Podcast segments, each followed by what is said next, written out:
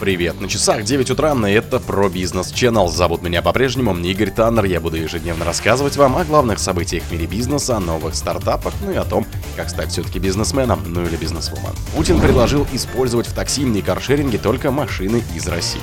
Филипп Моррис призвал ввести точный срок запрета производства сигарет. Михельсон назвал две задачи нового СПГ проекта под Мурманском. Число пассажиров на внутрироссийских рейсах достигло 15-летнего рекорда. Спонсор подкаста Глаз. Глаз Бога это самый подробный и удобный бот пробива людей, их соцсетей и автомобилей в Телеграме. Правительство рассмотрит вопрос новой разработки требований об использовании в такси и каршеринге автомобилей российского производства. Поручение дал президент Владимир Путин. Перечень поручений опубликован на сайте Кремля рассмотреть вопрос о разработке и применении требований к локализации производства автомобилей, используемых при оказании услуг по перевозке пассажиров легковым такси и услуг каршеринга с учетом возможных объемов их производства российской автомобильной промышленностью, говорится в документе.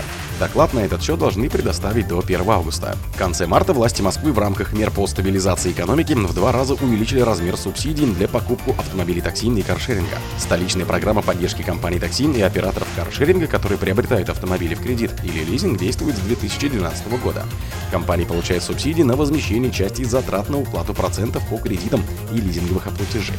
Всего по данным городских властей в Москве и области работает 155 тысяч легковых такси, 60 тысяч это Москва, 95 тысяч Подмосковье, и 60% из них находятся в лизинге. В парке каршеринга около 30 тысяч автомобилей, все они были приобретены по договорам лизинга. О сложностях, с которыми сталкиваются каршеринговые компании при закупке автомобиля, написала газета «Коммерсант».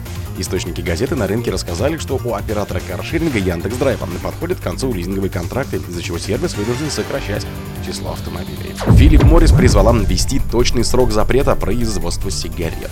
Для запрета на производство сигарет следует определить сроки по аналогии с запретом на производство автомобилей с бензиновым двигателем в ЕС и Великобритании в рамках зеленого перехода, заявила газета табачного концерна Philip Morris International Яцек Альчак в интервью Daily Mail. Он считает, что сигареты следует заменить альтернативой продукции, например, вейпами. По мнению Альчака, власти могли бы сократить курение и расходы на медуслуги, если бы они поддержали табачные компании, такие как EMI, в исследовании альтернатив, которые менее вредны для здоровья, при этом установив крайний срок срок для запрета традиционных сигарет. Альчак также провел аналогию с переходом на энергосберегающие лампочки. В разных странах у них было несколько инвестиционных схем для стимулирования исследований и разработок, чтобы просмотреть, можно ли проводить свет с гораздо меньшими затратами энергии, сказал он. Издание приводит слова Альчака на недавнем мероприятии в Лондоне, когда правительство и поддерживающие их организации препятствуют мужчинам и женщинам, которые продолжают курить, получить доступ к менее вредным альтернативам, и когда они распространяют дезинформацию об этих продуктах. Это напрямую связано с продолжением курения. Антитабачным организациям пора прекратить борьбу против нас и начать бороться за курящих взрослых. Михельсон назвал две задачи нового СПГ проекта под Мурманском. Председатель правления и крупнейший совладелец Новотека Леонид Михельсон подтвердил планы компании по строительству нового завода по производству жирного природного газа, он же СПГ, поселке Белокаменка в Мурманской области, передает агентство Финмаркет.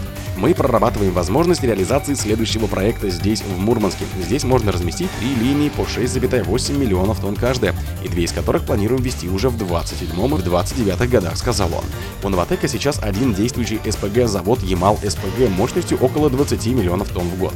По словам Михельсона, в центре строительства крупнотоннажных морских сооружений в Белокаменке здесь сооружается гравитационная платформа для второго СПГ-проекта компании Arctic SPG-2. С 2024 года высвободится сухой док для строительства первой линии следующего проекта Мурманского СПГ. Главная особенность нового проекта по сравнению с Ямал СПГ и Арктик СПГ-2, который реализуется в Арктике, не требует ледоколов для сопровождения СПГ-танкеров. Незамерзающая акватория в Мурманской области позволит обеспечивать вывоз продукции танкерами без участия ледоколов. Число пассажиров на внутреннероссийских рейсах достигло 15-летнего рекорда. Объемы внутренних пассажирских авиаперевозок в России в январе-апреле 2023 года выросли к аналогичному периоду прошлого года на 15,5%, до 22,5 миллионов человек, следует из данных Росавиации. Это максимальный показатель на протяжении последних 15 лет. Предыдущий рекорд был 21,1 миллион пассажиров был зафиксирован в 2021 году. При этом объем пассажирских перевозок на международных авиалиниях за первые 4 месяца этого года составил 6,3 миллиона человек. Это на 27,5% больше, чем в 2022 году, но на 54,3% меньше рекордного 2019 В 2019 году долю на международное сообщение у российских авиакомпаний приходилось 40% пассажиропотока. В 2023 22%.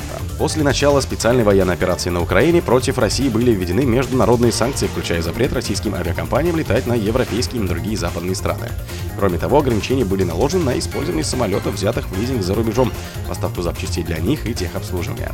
Но закрытие международных рынков помогло перевозчикам обратить внимание на многие внутренние российские направления, которые ранее были недооцененными, заявил РБК руководитель сибирского кластера холдинга Новопорт гендиректор Новосибирского аэропорта Толмачев Евгений Ангелевич. Из Новосибирска были открыты рейсы, которых не было даже в советские годы, к примеру, в Махачкалу и Грозный, сказал он.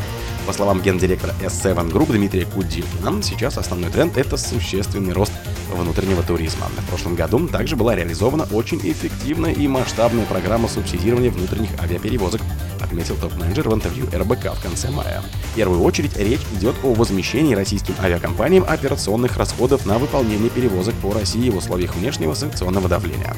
В период с апреля 2022 года по март 2023 авиакомпании получили в общей сложности 125,3 миллиарда рублей.